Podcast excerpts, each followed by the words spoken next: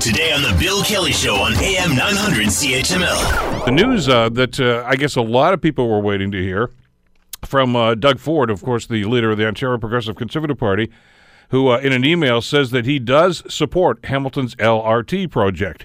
There was some concern, some consideration that since he was talking about cutting the fat and all that sort of stuff, the, the cliches that he's been throwing around, that maybe projects like LRT would be off the table.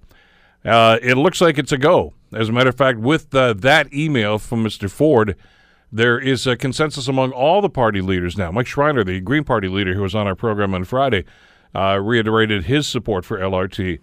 So, so does that just send this project uh, down the easy slope now to completion? Yeah, yeah, you wish. John Best has been following this file. He, of course, is the publisher of the Bay Observer, and he uh, joins us on the Bill Kelly Show. How are you doing this morning, John? I'm well, Bill. Thanks. Uh, let's. Were you surprised by Mr. Ford's announcement? Um, a, a little bit. Uh, I wonder, you know, really how much, uh, you know, how much familiarity he has with the file. But uh, you know, you have to take him at his word. He's, he's presented with a question. Uh, you know, Hamilton's on the sheet for LRT. Are you in favor of it? It, you know, if he doesn't have a full understanding of some of the debate that's gone on in Hamilton, why wouldn't he uh, support it? So a, a little bit of more of a timing issue than anything else. But uh, you know, at the end of the day, Bill, uh, whoever is premier will not go against the will of council. So if you know, so I, I think some members of council sort of are hoping that Queens Park will get them off the hook Absolutely. Uh, on this file. And uh, once again, the ball's back in their court. So what it really comes down to is, uh, after this wave of elections is over, um, council of the day uh, now on a straight majority vote because the, you won't need the two thirds majority anymore because we have a new council. Council will vote on this issue, and whatever whatever the outcome of that vote is, I suspect the premier of the day will support it. Can't imagine them going against the will of council. I mean, I, I read the email. There's a copy of it of the, of the two or three lines that he wrote. It's in uh, the spec article today. I support building the Hamilton LRT because the people of this great city deserve a working transit system. This is an investment that will create jobs, countless new jobs, and stimulate economic development. Uh, it sounds like something that was written by uh, like a, a, party hack as opposed to Mr. Ford himself. Uh, just the language of it, it's, you know, it's full of cliches and all the talking points, uh, and that's fine. And, but it is a, a statement of policy, and I, I, guess we can hang our hat on that. But but your point's well taken. I I know, and I'm sure you have talked to a number of councillors who are closetly support, not supportive of this project. I mean, they said, okay, you know, we'd be stupid to turn down the money, so I guess we'll allow that. And we, we remember that vote that happened a couple of months ago.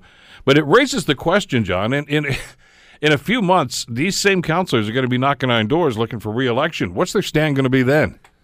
Well, uh, there, it's hard to say because uh, you know this city is plagued with voter apathy. So uh, certainly, some doors they'll get some sharp questioning, but you know the way campaigning works in this city, a lot of it is really predicated on um, the apathy of voters and the fact that only 30 odd percent vote. But you know, certainly an intelligent voter is entitled to ask that question: uh, Are you in favor or are you not? Is this, uh, you know, Ford? Uh, going back to Ford having this question posed to him, uh, he hasn't, I'm sure, been presented with any alternative like BRT, and and so he's really got nothing to compare. Yeah, I'd be surprised if he was up on the file. I, I don't think he was, but he has nothing to compare. You know, do you want LRT or do you want nothing? Well, we know the answer there. Um, but you know, if you think about it, it's the same as Hamilton citizens in many ways. Uh, also had for so long have had nothing to compare it to because. Uh, in the early stages of this LRT debate, the the people that were in favor of LRT orchestrated the situation so the BRT was kicked off the sheet so early uh, before anybody was paying attention that it's it's never been given a, a even a, a, a, cursory look. So I I don't know, but I, I I don't really think this signals any kind of a change. If if Wynne had uh, been uh, were to be successful in the election, she's made it clear that she'll do what council wants. Now, a lot of counselors didn't believe that because Ted McMeekin, for one, was going around saying, "Oh no, you're going to go to the back of the list. The money's going to go back." That's not what she said.